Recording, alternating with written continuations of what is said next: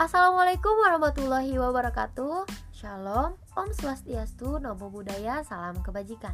Halo guys, perkenalkan Aku Anissa Apriliani Kelas 2E dari Prodi PGSD Universitas Pendidikan Indonesia Kampus Tasikmalaya. Hmm, Sebelum ke sana, aku mau ngasih tahu dulu kalau misalkan aku pertama kali banget bikin podcast guys. Jadi mau minta maaf banget kalau misalkan isi podcastnya tidak sesuai dengan ekspektasi kalian. Tapi aku sangat berharap kalau misalkan podcast ini bisa bermanfaat buat kalian para pendengarnya nanti. Um, di sini aku mau bahas soal ya sesuai judul kalian bisa baca. Aku mau bahas soal sampah guys. Ya tapi bukan mantan. kalau bahas soal mantan itu ngeri guys. Jadi nanti di episode episode selanjutnya aja ya Nah, kalau di sini aku mau bahas soal sampah yang emang tiap hari banget banget banget banget aku ketemu. Tiap hari banget aku lihat. Ya pasti kalian juga dan tiap hari banget aku dan kalian buang. Sebelum bikin podcast, aku itu udah bi udah bikin, udah nonton beberapa video, guys. Udah nonton beberapa video dan be beberapa cuplikan trailer film dan film gitu, guys yang pertama aku nonton dari videonya Greenpeace Indonesia yang nyampah lalu ada trailer film Story of Plastic terus ada tentang Planet Obsolescence terus ada juga film Wall-E yang di sini itu yang logam eh logam ya yang robot logam robot besi gitu yang jadul itu guys. Aku udah nonton itu semua dan notabene nya semuanya membahas soal sampah dimulai sampah kecil kayak plastik kain yang kayak gitu terus sampai sampah limbah yang gede-gede bekas elektronik gitu guys. Nah pasti kalian udah tahu kalau misalkan sampah itu merupakan sisa buangan dari produk yang udah kita pakai yang udah kita makan yang udah kita uh, ya makan masuk ke mulut gitu kan. Uh, sisa buangannya itu yang nggak dipakai lagi itu namanya sampah. Nah di video uh, nyampah dan story of plastic itu sama-sama membahas soal plastik guys. Jadi aku mau gabungin aja uh, intinya. Karena mereka sama-sama membahas soal plastik di mana plastik itu gak bisa diuraikan gak bisa membusuk guys. Dan dampaknya plastik gitu buat uh, kehidupan kita itu dijelaskan di sana. Di video pertama aku jadi tahu soal yang kaget banget soal sampah. Udah pasti soal sampah guys. Aku jadi tahu kalau misalkan tiap dua minggunya jangan kaget ya guys. Tiap dua minggunya para truk-truk sampah itu mengangkat sampah ke TPA sebanyak 7000 ton. Ton guys. Ton. Dalam satu bulan kita punya 4, 4 minggu. Iya 4 minggu. Dua minggu 7000 ton. 4 minggu 14.000 ton. Kalian hitung satu tahun ada 12 bulan. Kalian kalikan guys. Kebayang berapa banyak ton yang kita yang kita buang? Iya yang kita buang ke tempat sampah terus tempat sampah ditaikin ke truk sampah. Berapa banyak ton tuh? Truk sampah ngangkat ke TPA dalam satu tahun. Kalian bisa bayangkan. Jadi nggak aneh aku lihat survei mereka ke salah satu tempat pembuangan akhir nggak aneh kalau itu udah bener-bener lautan sampah banget. Sampai TPA itu pun bilang uh, ya pengurus TPA-nya itu bilang diperkirakan di, di tahun 2025 mereka tidak bisa menampung sampah lagi. Karena memang terlalu banyak over gitu guys. Kalian bisa dibayangkan ya? Nah dalam video itu dijelaskan bahwa sampah yang paling banyak keluar itu dari sampah rumah tangga guys. Kalau di video story of plastic itu lebih ke sampah yang dibuang ke laut dan dampaknya kayak gimana ke laut ekos merubah ekosistem laut dan emang ngerusak gitu guys. Nah kalau e, di video itu aku jadi tahu kalau misalkan sampah-sampah rumah tangga kayak makanan ringan terus kayak sabun mandi yang gitu masuk ke uh, yang disebutnya itu FMCG atau Fast Moving Consumer Good di mana itu merupakan uh, barang konsumen yang geraknya itu cepat diproduksinya tuh cepat karena kebutuhan konsumennya guys. Dan itu dikemas sama plastik. Jadi pemicu pertama atau pemicu terbesar dari adanya plastik itu ini FMCG ini guys.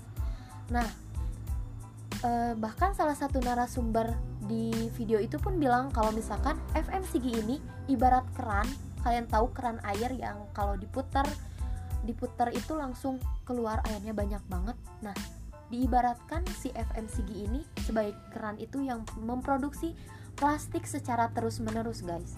Jadi selama kita memakai uh, produk yang dikemas dengan plastik selama kita mm, bisa dibilang ketergantungan dengan hal itu makin banyak juga eh, sampah-sampah plastik yang berserakan guys. Sedangkan aku pun tahu di video itu sedangkan kalian pun pasti tahu uh, sampah plastik itu kalau kita buang ke tanah tidak bisa memperbaiki ekosistem tanah. Yang kayak ya ketumbuhan pohon-pohon kayak gitu bakal ngerusak terus kita buang ke sungai ya udah pasti mendet di salah satu titik atau ngumpul gitu di salah satu titik di hulu titik sungainya mungkin naiklah air jadilah banjir. Dan kalian buang ke laut kalian buang sampah plastik ke laut itu bakalan uh, jadi mikroplastik atau sampah plastik jadi kecil kecil-kecil gitu guys dan semakin banyak Bahkan di video itu mengucapkan uh, pen, menurut World Economic Forum mikroplastik di tahun 2050 bakalan lebih banyak dibandingkan ikan. Padahal di beberapa tahun ke depan kalau misalkan hutan udah dihabisi, sumber protein kita manusia pindah ke laut. Kalian bisa bayangin kalau semakin banyak sampah plastik atau mikroplastik yang ada di laut, kita bakalan dapat sumber protein dari mana. Masa kita mau makan sampah guys? Jadi mulai difikirkan dari sekarang. Dan sebenarnya untuk pengelolaan sampah pemerintah pun udah menganjurkan ke kita guys. Untuk mengelola sampah dengan baik. Nah di video ini kita itu uh, aku termasuk aku pun uh, disuguhi atau di diberikan beberapa uh, beberapa solusi untuk mengelola sampah ini. Nah, untuk sampah-sampah yang busuk, guys, itu bisa dijadikan pupuk, pupuk kompos yang kayak gitu. Dan untuk sampah plastik itu bisa didaur ulang sebenarnya, guys. Dengan kreativitas kita, dengan niat kita, itu sampah plastik bisa kita gunakan kayak jadi tas. Bahkan ada yang bisa jadi baju, guys. Terus ada yang bisa jadi uh, tempat bunga atau apa pun itu sebenarnya jadi semuanya balik lagi ke manusianya. Selagi kita peduli dengan sampah yang ada di lingkungan kita, sampah itu bakalan mengurang sedikit demi sedikit. Itu guys. Nah, untuk soal planet solutions. Nah, aku sulit banget ngomong yang ini karena emang susah banget. Ini bisa dikatakan sebuah keusangan yang terencana. Kok bisa? Nah jadi planet ob obsolescence ini jadi si penghasil atau kebijakan yang e, merencanakan atau merancang suatu produk dengan rentang waktu yang sengaja dibuat terbatas sehingga produk e, akan menjadi usang setelah peri periode waktu tertentu. Jadi intinya gini guys, planet uh, obsolescence ini merupakan uh, program atau kebijakan yang di mana si pembuat produk ini emang sengaja bikin produknya teh bikin produknya itu hanya sampai tahun segini biar di tahun segitu si konsumen atau si konsumsi produknya itu bisa ganti ke produk yang lain. Nah kenapa ini dibahas sebagai sampah? Kalian bisa bayangkan berapa kali dalam satu tahun kalian ganti handphone? Berapa kali dalam satu tahun kalian ganti laptop? Ataupun berapa kali dalam satu tahun orang tua kalian ganti alat-alat elektronik seperti setrika, blender, mesin cuci, kulkas yang kayak gitu? Berapa kali? Pasti orang tua kalian dan kalian pun mau menggunakan barang-barang yang kekinian atau sesuai dengan zamannya, ya kan? Nah, adanya planet obsolescence itu buat kayak gitu. Tapi kalian memikirkan nggak dampaknya bakal kayak gimana? Kalian mikir nggak limbahnya, bekasnya itu kalian kemanain? Hal-hal yang kayak gitu, yang bisa merusak uh, ekosistem di bumi, bahkan bisa sampai usang gitu guys nah dalam film Wall-E dalam film Wall-E buat budaya Indonesia wow guys udah bahasanya udah berat nih. Nggak ini masih opini ku ya. Jadi uh, kalian bebas beropini ini opini ku tentang film ini. Dan uh, dampaknya buat budaya Indonesia apakah ada gak nih keterkaitannya? Kalau menurutku mulai muncul guys. Ada keterkaitannya. Karena pertama dari film Wall-E kita lihat yang aku lihat pertama itu buminya udah usang. Udah gak ada apa-apa dibuang gitu aja si limbahnya. Limbahnya dilupakan karena ada teknologi baru yang canggih guys. Dan yang aku lihat itu naik ke atas kayak pakai roket terus di dalam roket iya istilahnya roket kayak gitu. Roket di dalam roketnya itu manusia yang dimanjakan oleh teknologi. Sampai-sampai kayak bener besar-besar gitu guys badannya kayak obesitas gitu. Karena emang bener-bener dimanjakan gitu kan sama teknologi. Makan disamperin minum disamperin mandi dimandiin sama robot jadi uh, di film itu dapat diibaratkan kalau misalkan manusia itu dikendalikan oleh robot guys. Di mana tanaman udah nggak ada lagi. Pokoknya udah usang banget. Sedangkan limbah-limbah di bawahnya dibiarkan menumpuk sampai tinggi-tinggi gitu. Nah apakah ada keterkaitannya dengan budaya di Indonesia? Mulai guys. Karena setelah aku amati dan setelah aku pikirkan Indonesia sekarang sudah uh, memil um, ya memiliki atau ya memiliki uh, perkembangan teknologi yang signifikan guys. Dimulai dari canggih kecanggihan handphone gadget kayak gitu. Uh, yang semakin tahun semakin bulan semakin hari makin meningkat di mana di dalam handphonenya itu terdapat beberapa aplikasi yang memang memanjakan kita. Aplikasi berbelanja, aplikasi mesen makanan, aplikasi ini itu ini itu. Jadi kita gak usah jalan kaki buat nyari makan, gak usah jalan kaki juga buat belanja gitu kan. Itu dimanjakan juga. Lalu uh, berkembangnya juga teknologi teknologi teknologi lain. Sebagai penunjang per, uh, penunjang uh, itu. Penunjang kita melakukan aktivitas-aktivitas di rumah. Kayak penyedot debu. Udah mulai ada kan di Indonesia? Malah udah banyak. Mesin cuci udah agak aneh. Uh, dan alat elektronik-elektronik lainnya yang emang mulai membantu manusia katanya. Nah, dari situ aku sudah mulai menyimpulkan kalau misalkan Indonesia udah masuk ke mirip-mirip seperti di film Wall-E gitu. Dan yang aku takutkan keusangan atau uh, musnahnya keasrian di Indonesia itu mulai hapus karena adanya teknologi yang makin tinggi guys karena bisa dilihat sekarang di kota-kota besar pemanasan global udah kejadi udah itu udah kayak hal yang lumrah banget di kota-kota besar. Karena banyaknya gedung-gedung pecakar langit lalu ada mobilitas yang ke sana kemari uh, selalu uh, mondar mandir gitu ya. Dan sedikitnya taman yang kita temukan di kota-kota besar. Tapi bersyukurnya Indonesia masih punya desa-desa kecil yang masih memperhatikan uh, keasrian lingkungan tanaman, kehijauan tanaman kayak gitu. Jadi Indonesia masih punya itu. Tapi bisa dibayangkan kalau misalkan orang kota masuk ke desa dengan lihat tan tanah yang sangat luas, tanah yang strategis, mereka pasti berpikir untuk membangun sebuah uh, minimarket atau supermarket di sana. Dan sedikit demi sedikit desa pun akan terhancurkan. Jadi Indonesia pun sudah mulai menurut saya masuk ke uh, seperti dimanjakan oleh teknologi. Nah,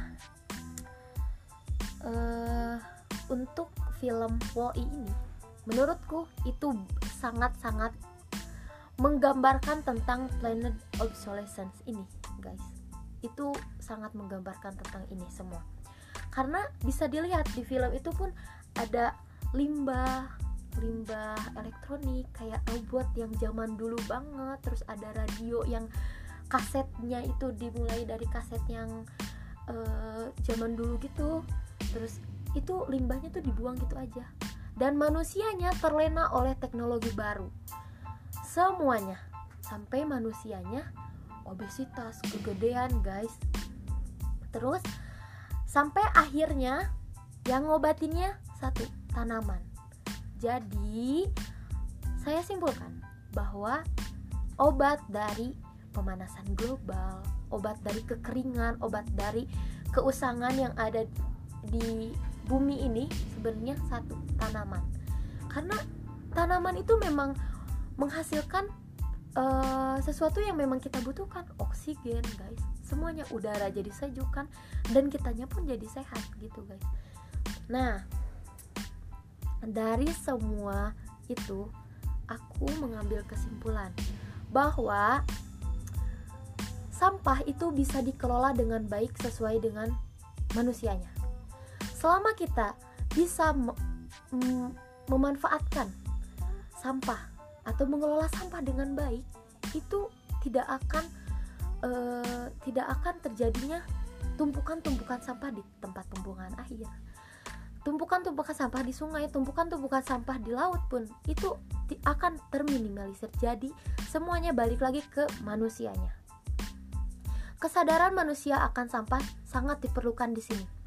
Sampai sampah-sampah yang besar dan kebijakan planet obsolescence, obso, obsolescence ini bakalan minim gitu. Kalau misalkan manusianya menyadari kalau limbah itu bakal bikin bumi kita semakin tidak sehat gitu. Dan diri kita pun tidak sehat. Kita bisa mulai uh, pola hidup sehat dari sekarang. Kayak recycle reduce yang 3R itu guys. Uh, terus penanaman pohon kembali lalu berolahraga. Ya walaupun memang kita sekarang memakai gadget untuk mem untuk mempertahankan atau memajukan perkembangan teknologi di Indonesia kita memakai gadget tapi kita tidak boleh terlena dengan gadget. Karena badan kita memerlukan olahraga setiap harinya. Kalau kita terus berselancar dengan gadget kita badan akan terasa kaku urat-urat sendi-sendi yang di badan tuh bakal terasa kaku gitu kan guys. Apalagi sekarang di masa pandemi seperti ini guys di mana virus merambah di mana-mana daya tahan tubuh kita pun harus semakin kuat jangan mentang-mentang segala sesuatu online segala sesuatu daring atau apa pun itu kalian jadi malas untuk keluar malas untuk uh, melakukan aktivitas yang se, se, se, se sebiasanya kalian lakukan. Karena kan kita sudah masuk new normal di mana kita melakukan kegiatan uh, kita tetapi tetap dengan protokol kesehatan. Kita masih bisa berolahraga kita masih bisa uh, berolahraga di rumah ataupun berolahraga di mengelilingi rumah yang tidak tidak terlalu banyak uh, interaksi dengan orang-orang luar. Jadi intinya uh, uh, intinya sampah bisa di bisa diperbaiki uh, itunya sampah itu bisa bisa berkurang karena kesadaran kita guys. Pokoknya aku berharap setelah kalian mendengar podcast ini setelah kalian mendengar beberapa berita dari video yang telah aku uh, review gitu ya kalian semakin sadar kalau misalkan sampah itu jika dibiarkan akan menjadi dampak yang semakin besar di Indonesia. Semoga kalian semakin sadar kalau misalkan kalian semakin memakai produk-produk yang menghasilkan limbah itu bakal berdampak besar dengan Indonesia. Dan semoga semakin sadar kalau misalkan sampah itu bisa dikelola dengan baik dengan oleh kalian semua. Uh, maaf, aku cuman bisa beropini sampai sini. Karena tenggorokan udah mulai seret guys.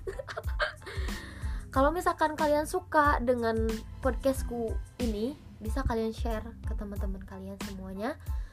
Uh, aku tunggu kritikan saran masukan semuanya dari kalian ke aku. Supaya aku lebih semangat juga bikin podcastnya guys. Ini podcast pertama dan ini tentang sampah. Pokoknya jaga lingkungan kalian jaga lingkungan kalian jaga badan kalian jaga kesehatan kalian dan minimalisir sampah. Terima kasih. Sekian dari aku. Mohon maaf jika ada salah-salah kata dari aku dan mohon maaf jika ada pihak-pihak yang tersinggung karena ini hanya my opinion. Semua semuanya opini aku, pandangan aku, pendapat aku. Eh, jadi semoga kalian bisa ambil manfaatnya dari podcast ini. Terima kasih. Wassalamualaikum warahmatullahi wabarakatuh. Sampai jumpa kembali.